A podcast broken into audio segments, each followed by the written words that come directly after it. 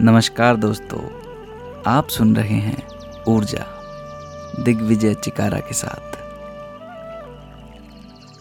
आशा है आप सब सुख में और अच्छे से हैं। अब आप ऊर्जा को किसी भी पॉडकास्ट प्लेटफॉर्म पर सुन सकते हैं। आज ऊर्जा में क्रोध की सीमा इंसान की संवेदनाएँ कहीं सकारात्मक तो कहीं नकारात्मक ऊर्जा का वहन करती हैं। क्रोध एक ऐसा ही भाव है। क्रोध इच्छाओं के विरुद्ध से उत्पन्न होता है।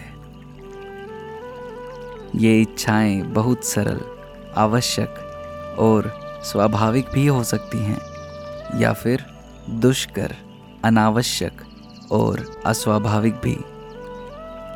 मानव स्वभाव, स्वार्थ और अभिमान जैसे अवगुणों से निहित रहता है। स्वार्थ की पूर्ति न होना एक विशेष अवस्था को जन्म देती है, जो क्रोध है। गुस्सा वास्तव में इच्छाओं की पूर्ति न होने पर होने वाली प्रतिक्रिया है। अगर इस प्रतिक्रिया पर हमारा नियंत्रण है तो फिर क्रोध कोई खास दुष्परिणाम नहीं देता है। परंतु अगर यह अनियंत्रित है तो फिर भयंकर परिणाम भी सामने आते हैं। हालाँकि यदा कदा क्रोध आवश्यक भी होता है।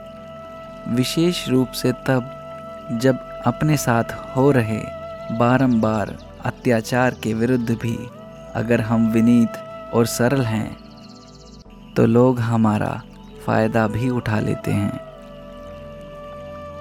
अतः कुछ परिस्थितियों में क्रोध को प्रकट करना आवश्यक हो जाता है।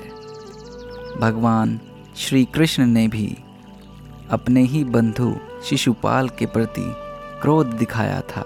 परंतु अतः समुद्र जितना सहन करने के पश्चात, अर्थात जब कोई अनावश्यक और अकारण ही हमें क्षति पहुँचाने का प्रयत्न करें। तब उसका प्रतिकार किया जाना चाहिए। परंतु निश्चित समय और दायरे में सामने वाले के सामर्थ्य का आकलन और अपनी स्थिति पर विचार करने के बाद ही कदम उठाना उचित होगा। नीति भी पहले शाम दाम भेद की बात करती है। तत्पश्चात ही दंड का प्रावधान होना चाहिए। लेकिन क्रोध में व्यक्ति सीधे दंड के प्रावधान पर आता है, जो उसका भी अहित कर सकता है। शास्त्रों में कहा गया है कि क्रोध समस्त विपत्तियों का मूल कारण है। क्रोध धर्म का नाश करने वाला है, इसलिए क्रोध को त्याग दें।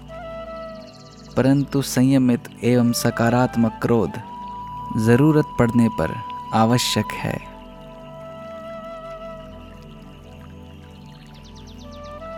स्वाति